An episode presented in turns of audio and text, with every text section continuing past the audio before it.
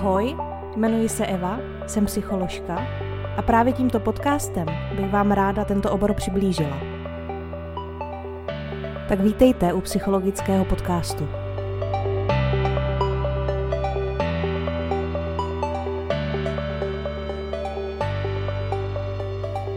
Ahoj, tak já vás vítám u další epizody. Dneska se budu věnovat tomu, co je nebo není v sexualitě normální. Takže zabrousím na začátku prvně do historie, protože to, jak pohlížíme na sexualitu, souvisí hodně s tím, jak se vyvíjel ten pohled v historii a zároveň i v naší kultuře. Když jsem si připravovala ten podcast, tak bych se té sexualitě chtěla věnovat právě spíš po té psychologické stránce. I když vlastně sexuologie jako taková spadá pod medicínu. A najdete spoustu zajímavých zdrojů o tom, jak se vyvíjela pohledu medicíny. Já se věnuju sexualitě žen ve své dizertační práci, takže některé informace budu čerpat právě z té mé rozepsané práce. No a dolů do popisku vám dám tipy na nějaké knížky, pokud by vás to téma zajímalo, tak kde byste mohli najít další informace. Jedno z prvních takových pozorování, které souviselo s chováním a sexualitou, tak eh, bylo prováděno na zvířatech. Ukázalo se totiž, že poté, co byl vykastrován nějaký samec, tak se mu změnilo chování. No a v minulosti vlastně probíhala i kastrace na lidech. Kastrace byla buď jako trest, anebo jako pomsta. Nebo vykastrovaní taky byli strážci harému. No a tam se taky ukazovalo, že vlastně ti vykastrovaní muži se chovají jinak potom, co projdou tou kastrací. Ať už to bylo z jakéhokoliv důvodu. Například ve starověké Babylony tak probíhala kastrace u mužů, kteří sloužili panovníkům a jmenovali se eunuši. A tam už se vlastně ukazovalo, že chování nějak souvisí s tou sexualitou. Určitou pozornost na sexualitu byla věnována i v antickém Řecku. Tam totiž probíhalo souběžně s manželstvím i vztah mezi dospělým mužem a mladším chlapcem. My to teďka pojímáme trošku jinak, může se nám to zdát trošku podivný, ale je to kvůli tomu, že ta naše představa o tom stejnopohlavním vztahu toho dospělého muže s tím chlapcem je, že my ji vnímáme z erotického pohledu, ale oni na to tehdy tak nekoukali, dívali se na to spíš z pedagogického pohledu. No a pokud eh, budete třeba vyhledávat nějaký obrázky, tak najdete z toho starého Řecka třeba vázy, kde je právě znázorněn i nějaký erotický vztah toho chlapce s dospělým mužem. Většinou se ale nejednalo přímo o to, že by ten vztah byl za účelem sexu. Můžete si to představit tak, že ten dospělý muž měl takového svého chráněnce, toho mladšího kluka, a učil ho, předával mu zkušenosti a zároveň eh, spolu měli i teda intimnější vztah. Problémem bylo, pokud eh, se společně s tím chlapcem začali úplně stranit společnosti a vyhýbali se kontaktu i se ženou a měli spolu čistě sexuální vztah. To už potom tolerovaný nebylo. Co se týká žen, tak je zajímavá básnířka jménem Sapfo. Ta žila na ostrově Lesbos, kde psala básně a ve svých básních se věnovala lásce a to jak s muži, tak s ženami. Okolo té básničky traduje takový mýtus, že byla lesbičkou. Ale ty historické prameny ukazují, že, že byla vdaná a že všeobecně opěvovala v těch básních lásku, ať už k mužům nebo k ženám. To, že by byla přímo homosexuálně orientovaná, čistě jenom homosexuálně orientovaná, tak eh, o tom někde ty záznamy přímo takhle nejsou. Docela zajímavý je, že slovo homosexualita vzniklo až v roce 1868, takže do té doby ten pojem ani neexistoval. V Římě bylo důležité, jestli muž je v aktivní roli v tom vztahu. Existovaly vztahy mezi dospělými muži a e, dospívajícími chlapci, kde ti dospělí muži ukazovali právě tu svou aktivní roli. Aktivní role penetrujícího muže byla vnímána jako ukazatel dominance a maskulinity, zatímco ten, kdo byl ve vztahu pasivní, a je to jedno, jestli to byl chlapec, nebo žena, nebo, nebo otrok, tak to byla spíš e, podřadná role. I právě kvůli tomu, že tam byla důležitá ta aktivní role muže, tak se potom netoleroval uh, stejnopohlavní vztah třeba u, mužů stejného postavení. To si můžete představit uh, na příkladu mužů v armádě. Takový velký zlom, co se týká historie sexuality, tak nastal uh, s nástupem křesťanství.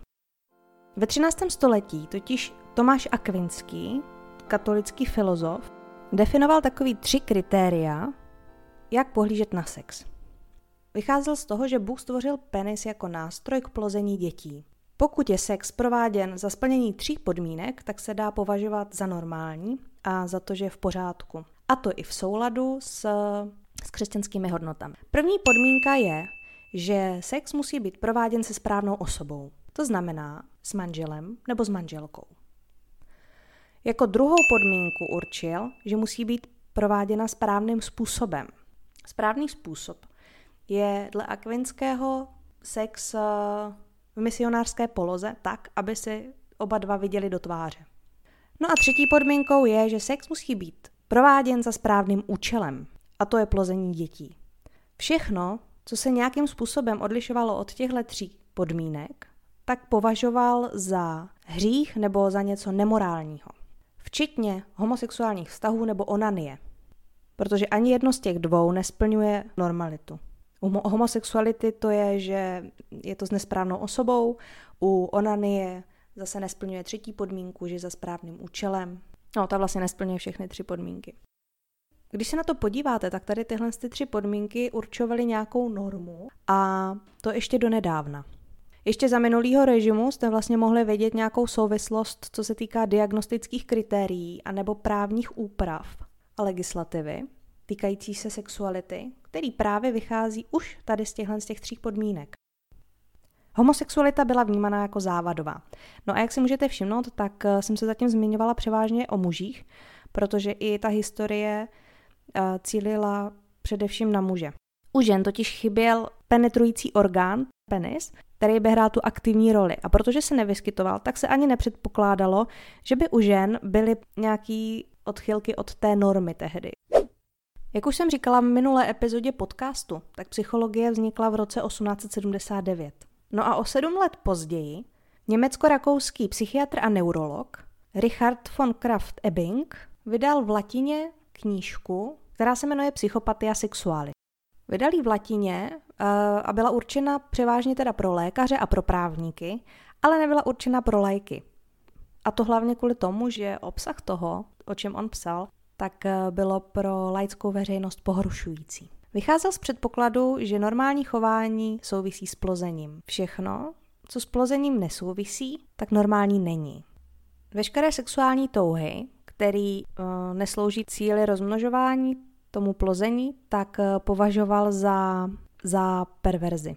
Popsal takzvané mozkové neurózy, které souvisely se sexualitou.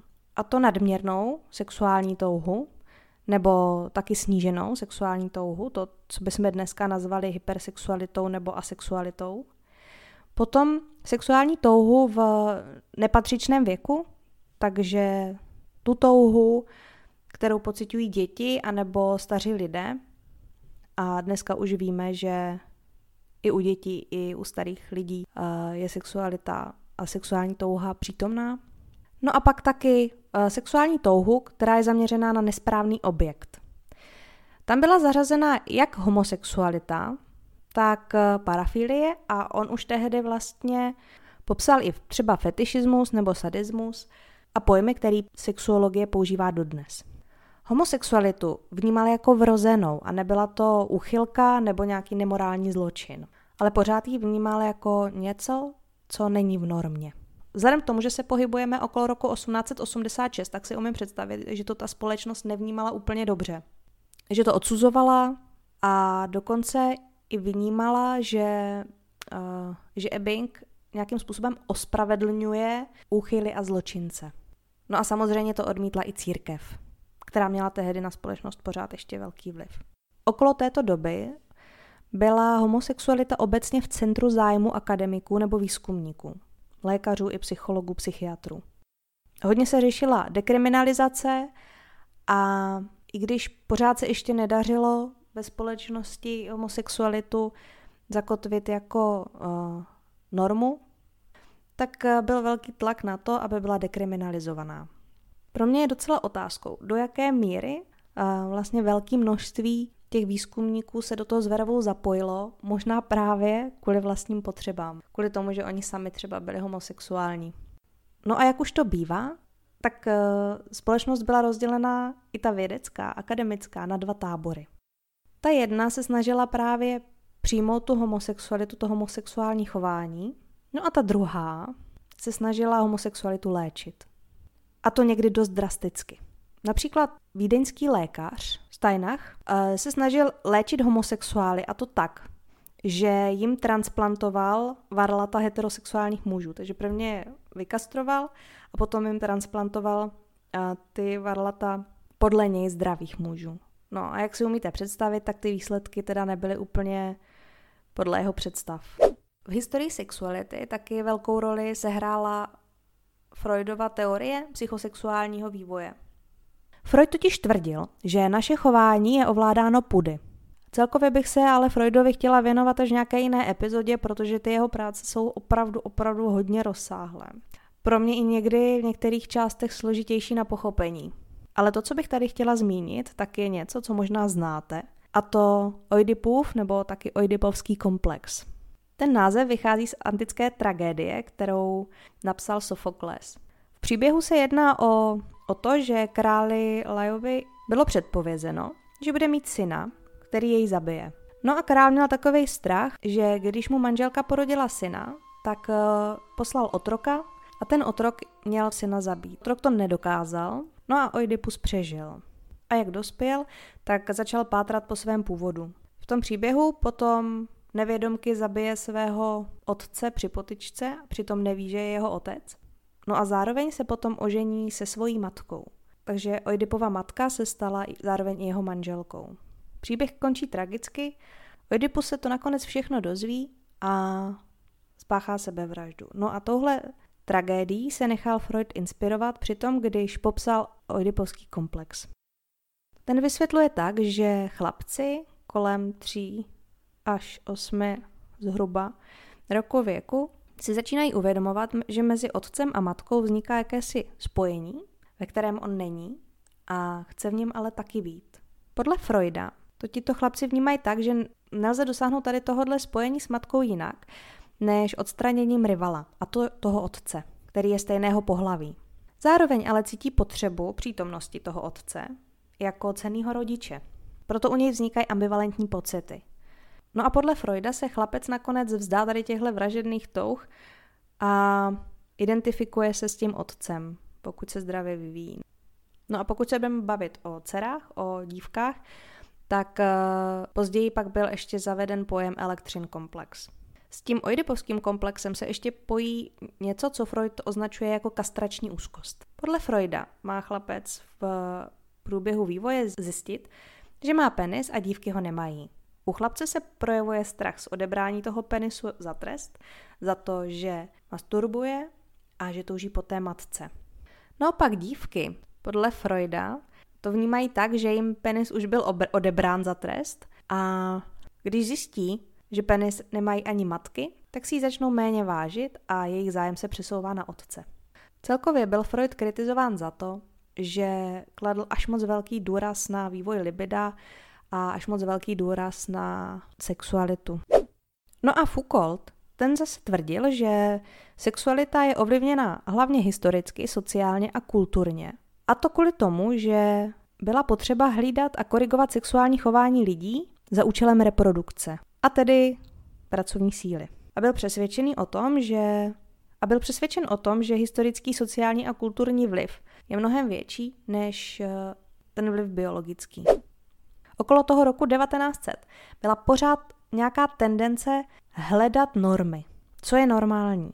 Jak už jsem říkala, že ta pozornost byla hodně soustředěna i na tu homosexualitu, tak, eh, tak i my si musíme vlastně uvědomit, že spousta lidí i v dnešní době pořád zastává názor, že jenom heterosexualita je normální a, a že každá sexuální orientace a každé pohlaví má v životě role a a má se s tím pohlavím biologickým identifikovat. Tomuhle tomu názoru se říká heteronormativita. No a už eh, Kinsley v roce 1948 si všiml toho, že že naši sexuální orientaci nejde rozdělovat jenom na hetero a homosexuální, že tak to není. Že naše orientace je fluidní a vytvořil škálu od 0 až do 6. Tu škálu si můžete představit jako takovou osu od 0 do 6, kdy na bodu 0 jsou výhradně heterosexuálně orientovaní lidé, no a na druhém pólu, na šestce, výhradně homosexuální. No a že jenom málo lidí se podle Kinsleyho dá zařadit buď na nulu nebo na šestku. Většina z nás se pohybuje někde mezi. Buď jsme převážně heterosexuální a jenom pouze náhodně homosexuální, nebo naopak někteří se pohybují zhruba uprostřed, jsou stejně homosexuální i heterose- heterosexuální. Tahle ta škála byla následně kritizovaná a spochybňovaná právě kvůli té metodologii, kterou on použil při tvorbě té škály. Pokud vytváříte nějaké takové teorie, tak musí nejprve proběhnout výzkum a vy si to musíte ověřit na velké množství účastníků. No a on tady použil 23 účastníků a oni po vyplnění dotazníků potom ještě poskytli rozhovor. A jedním z těch bodů, který měl výzkumník provést, bylo zasadit toho dotyčného člověka i podle rozhovoru, i podle toho dotazníku na některou část z té škály. Jenže ten rozhovor byl veden různými lidmi a tak se mohlo stát, že i rozhodování o umístění na stupnici se mohlo lišit podle subjektivního pocitu toho výzkumníka. Kinsey byl kritizován za to, při tvorbě té škály, že nebral v úvahu situaci, ve které se dotyčný, dotyčný nachází, anebo další faktory, které hrajou roli, což může být atraktivita partnera na druhé straně, předchozí zkušenosti, fantazie, přání a tak. Pro mě osobně ale ta škála má pořád něco do sebe a já souhlasím s tím, že se pohybujeme někde mezi. I když vidím taky mezery v té teorii a jsou dimenze, kterými tam chybí, ale na tu dobu to bylo popsané, myslím si, fakt dobře. Vzhledem k tomu, že se věnuju ve své dizertační práci sexualitě žen ve výkonu trestu, tak ale souhlasím s těma, co Kinsleyho kritizovali. A to a to právě kvůli tomu, že mi tam chybí situace. Někdy bych vám chtěla povyprávět o tom, jak vypadá sexualita žen ve výkonu trestu, tedy za nějakých jiných specifických podmínek, kdy jim není umožněno mít eh, vztah s mužem. A i přesto tam ty vztahy vznikají. A to homosexuální vztahy u heterosexuálních žen. Ale o tom někdy příště. No, na té Kingsleyho škále ještě je kategorie, kterou označil jako X tam spadají ti, kteří nejsou přitahováni ani muži, ani ženami. Teď jsem četla nedávno výzkum z roku 2004 od uh, Bogarta, který zjistil na docela velkém vzorku lidí ve Velké Británii, že přibližně 1% osob je asexuálních. Tady to zjištění vedlo k docela velké akademické pozornosti právě tady k, tu, k tomuto tématu. Ta, ta asexualita tak tu definuje jako absenci sexuální přitažlivosti k partnerovi ani mužského, ani ženského pohlaví. No a teď už i u nás v Česku existují komunity asexuálů jako menšiny. U tady toho výzkumu bylo docela zajímavý, že to jedno procento těch asexuálních souviselo s některými faktory. Asexualita se víc objevovala u žen, u věřících osob, potom u osob s nižším vzděláním nebo s nižším socioekonomickým statusem. A sexualita souvisela taky se zhoršeným zdravím a dokonce se ukázalo, že ženy, které se označily jako asexuální, tak měly pozdější nástup první menstruace, než ženy, které se označily jako sexuální. Co se týká výzkumu sexuality v medicíně, tak eh, v 17. století Regnerus de Graaf v roce 1668 popsal anatomicky gonády mužů a žen, s tím, že ženský vaječník je popsal jako ženský varlata tehdy. A nebo Arnold Berthold, který prováděl pokusy na zvířatech, tak tím přispěl do poznání endokrinologie a zjistil, že nějaká látka z varlat je uvolňovaná do krve. A ta látka má měnit chování po transplantaci varlat. Jak jsem tady mluvila o té Kinsleyho škále, tak, tak byl takový boom výzkumů v oblasti sexuality. A, no a objevilo se spoustu tehdy šokujících uh, nějakých zjištění, a to třeba, že většina mužů nebo polovina žen měla předmanželský styk, že masturbují muži i ženy, že docela velké množství lidí mělo orální nebo anální styk. A to tehdy společnost přijímala trošku s rozpaky, protože jak už tady bylo několikrát zmíněno, tak eh, to narušovalo ty ideály postavený církví. No a známí sexuologové, Masters a Johnsonová, tak zkoumali sexuální chování a existuje k tomu seriál. Jmenuje se Masters of Sex, takže pokud vás to zajímá a máte rádi seriály, tak se na to můžete podívat. V historii se prolínal a měnil pohled na to, co je normální a myslím si, že se to pořád ještě formuje, že jsme v, pořád v tom procesu. Ale nejenom historie je důležitá, ale i to pojetí kulturní normy. Protože tu normu určuje, kde jsme a v jaké jsme době. Například kdysi v Egyptě bylo normální, že faraon si bral sestru, nebo v dávné době minulosti, ještě před uh, Mojžíšem, tak uh, židé vnímali jako normu vztah uh, nevlastních sourozenců, ale jenom mezi dětmi otce, ne mezi sourozenci, kteří pochází z jedné matky. Například v kmenu Kukuku v Nové Gvineji, tak uh, existuje povinný rituál. A to, že pubertální chlapci poskytují felaci dospělým mužům. A ty dospělí muži jim předáním semene jim předávají rituálně jejich maskulinitu. Nebo třeba středoindický kmen lapštů, tak u nich je považováno za, nor- za normu, že dospělý muž uh, může mít sex uh, s dívkou už od 6 let. Údajně by to mělo být bez následků na psychiku těch dívek, ale ten výzkum proběhl před 40 lety zpátky a já si teda nejsem úplně jistá tím, jestli tomu výzkumu věřím. Spíš ne. Zvlášť po tom, co vím, jaký velký chyby se v těch výzkumech dělají a dělali. My tu normu vnímáme od nějakého roku věku, takže tady v České republice je legální styk s osobou, která je starší 15 let.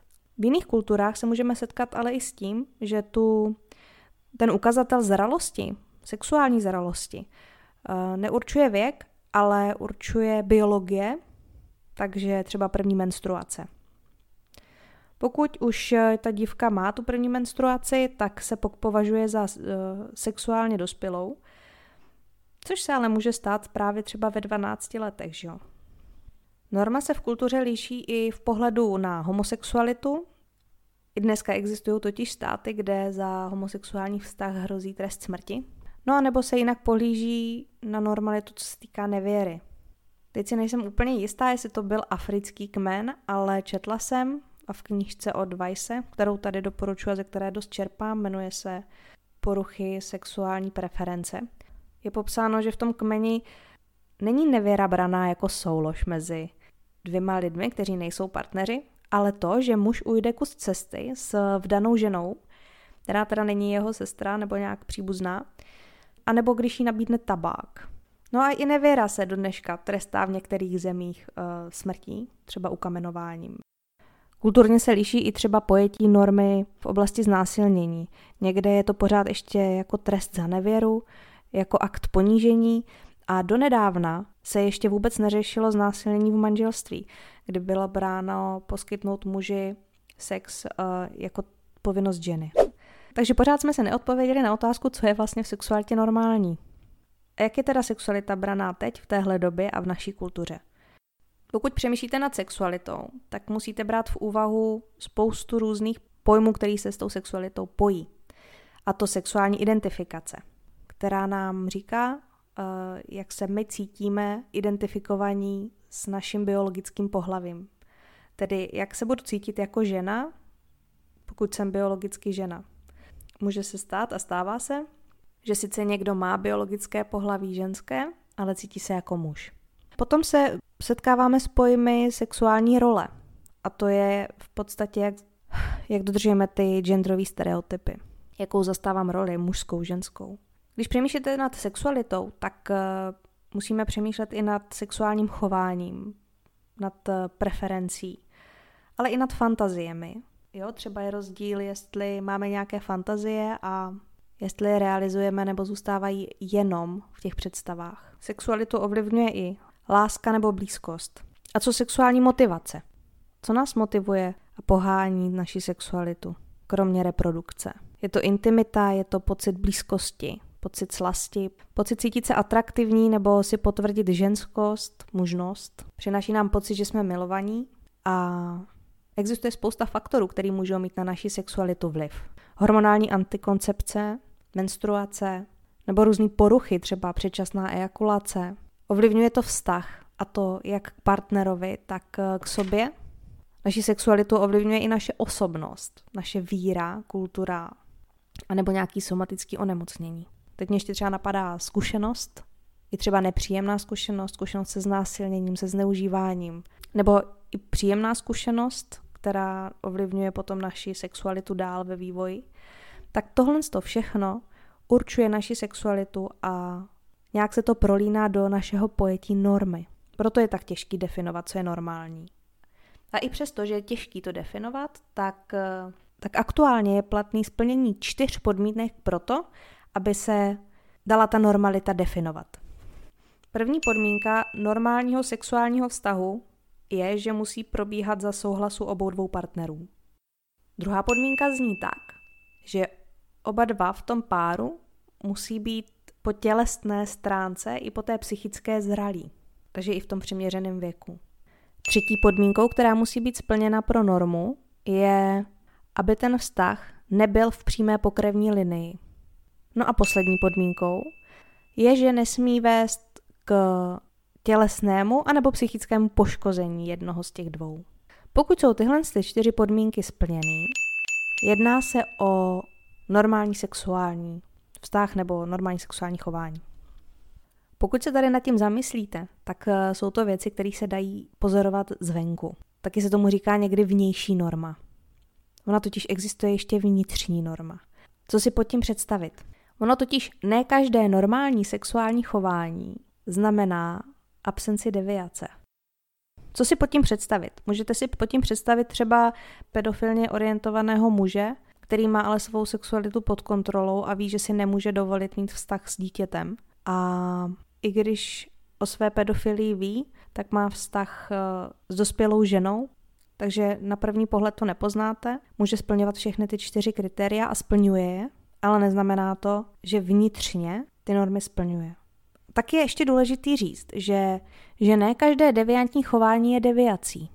Jo, může se jednat třeba o nějakou formu uh, sadomasochismu, kdy ale oba dva dají souhlas. V tom sexu je nějaký prožívání bolesti a omezení, ale neznamená to, že mají nějakou formu deviace jako diagnózy. No jak vypadá takový normální sexuální chování? Když se ho rozebereme na takové tři složky, tak eh, první, co se uděje při tom sexuálním chování, je lokace toho partnera. Pojďme si vzít třeba příklad uh, muže, který se snaží zbalit ženskou v baru. První fází je lokace. Zaměření toho objektu, který se mně líbí. To znamená, ten chlap se všimne té ženské, která se mu líbí. Hmm. Potom přichází fáze dvoření. Prvně neverbálně. Začne vysílat nějaký neverbální signály té ženě, aby ukázal, že se jí líbí. No a pokud je úspěšný, tak mm-hmm. přijde i verbální dvoření, začne jí dávat lichotky, začnou spolu chodit na rande, donesej květinu. No a tahle ta fáze může trvat třeba i týdny nebo měsíce. Není nikde určeno, jak dlouho by měla správně trvat. A, a může trvat taky minuty. No a jako poslední fáze je koitální interakce. To znamená, když už dojde přímo k tomu styku. Ono se vám může zdát, že vám tady teďka vyprávím uh, nějakou nezajímavou teorii, ale je docela důležitá při, při porozumění sexuálním deviacím nebo dnes už teda parafilím. Třeba takový agresoři uh, přeskakují tu druhou fázi dvoření, kdy zalokují objekt a jsou schopní přijít a bez nějakého toho dvoření rovnou ten objekt napadnout a tu ženu znásilnit. Takže vlastně tady tuhle tu část toho normálního sexuálního chování oni nemají. Proto je důležitý, pokud se třeba pracuje s někým, kdo spáchal trestný čin sexuálního charakteru, tak aby on sám tomu při léčbě porozuměl, tak aby věděl, kde je ta jeho kritická oblast. Už se trošku přibližujeme té představě toho, co je normální. Já jsem tady ve větě, eh, že ne každé normální sexuální chování značí absenci deviace. Použila slovo deviace. To bych chtěla vysvětlit. Deviace znamená odchylka, takže e, něco, co je mimo normu. A vy to asi a když se to spojí s tou sexualitou, tak nám vznikne označení sexuální deviant. No a kdo to je? Uh, vzhledem k tomu, že ten pojem deviant získalo negativní konotaci, tak už se to nepoužívá. Teď se používá slovo parafilie. A člověk, který má nějakou poruchu sexuální preference, tak uh, je označován jako parafilik. To už se dostáváme tak trochu do psychiatrie, do sexuologie. A my tady v Česku používáme mezinárodní klasifikací nemocí, takový manuál Mezinárodní klasifikace nemocí, desátou verzi. A tam jsou napsané všechny diagnózy, které se v medicíně používají, včetně těch psychiatrických a sexuologických. A jedna část se věnuje právě parafilím. Ty se liší podle toho, jestli se jedná o parafilie v zaměřením na objekt nebo na aktivitu. Do těch parafilí spadá třeba pedofilie, agresivní sadismus, exhibicionismus nebo fetišismus. Kdo je to vlastně parafilik? Otázku, jestli každý deviant je delikventem, jestli páchá trestnou činnost, anebo jestli každý, kdo spáchal sexuálně motivovanou trestnou činnost, je parafilik nebo sexuální deviant. To, jak se diagnostikuje nebo léčí u nás v České republice parafilie, to, jak se nahlíží eh, na parafilie z pohledu práva nebo výkonu trestu odnětí svobody, tak o tom bych vám chtěla povykládat zase někdy příště v, v epizodě o parafilích. Sama jsem pracovala s nějakými lidmi, kteří mají diagnostikovanou parafilii, takže bych eh, tomu potom chtěla věnovat samostatnou epizodu, kde bych vám přiblížila tady tyhle diagnózy, nebo možná konkrétně jednu po jedné, to ještě nevím. Tomu, čemu jsem se tady moc nevěnovala, je ještě pojetí normality sexuální identifikace. To, jak moc se cítíme být eh, v souladu s naším biologickým pohlavím. Jak moc se cítíme být mužem, ženou, nebo jestli se cítíme být třeba třetím pohlavím. A je to téma, který je teď hodně řešený ve společnosti. Je i docela kontroverzní. A myslím si, že společnost je na tohle téma teď dost citlivá možná někdy až přecitlivěla. Ale v psychologii a v psychiatrii se tomu věnuje oblast eh, poruch pohlavní identity. Takže i tohle je téma na nějakou z epizod psychologického podcastu. Možná teďka máte trošku lepší představu o tom, co se přibližuje normalitě v sexualitě. Nejzajímavější ale pro mě je vždycky pátrat na tom, co je na té hranici. A pokud budete chtít, tak mi napište, co je podle vás tady na té hranici. Co už je tak trochu mimo normu na té hranici toho, co je normální a co už ne. No a jak se podle vás bude vyvíjet pohled na normalitu v sexualitě v dalších letech? Napište mi, budu ráda za vaše názory. Doufám, že jste si tuhle epizodu užili a že jste se dozvěděli něco nového. A vzhledem tomu, že teďka sepisuju mou dizertační práci, kde se sexualitě věnuju, tak je dost možný, že pár epizod na to téma ještě v blízké době vyjde. Tak já se budu těšit zase na příště a mějte se hezky. Ahoj.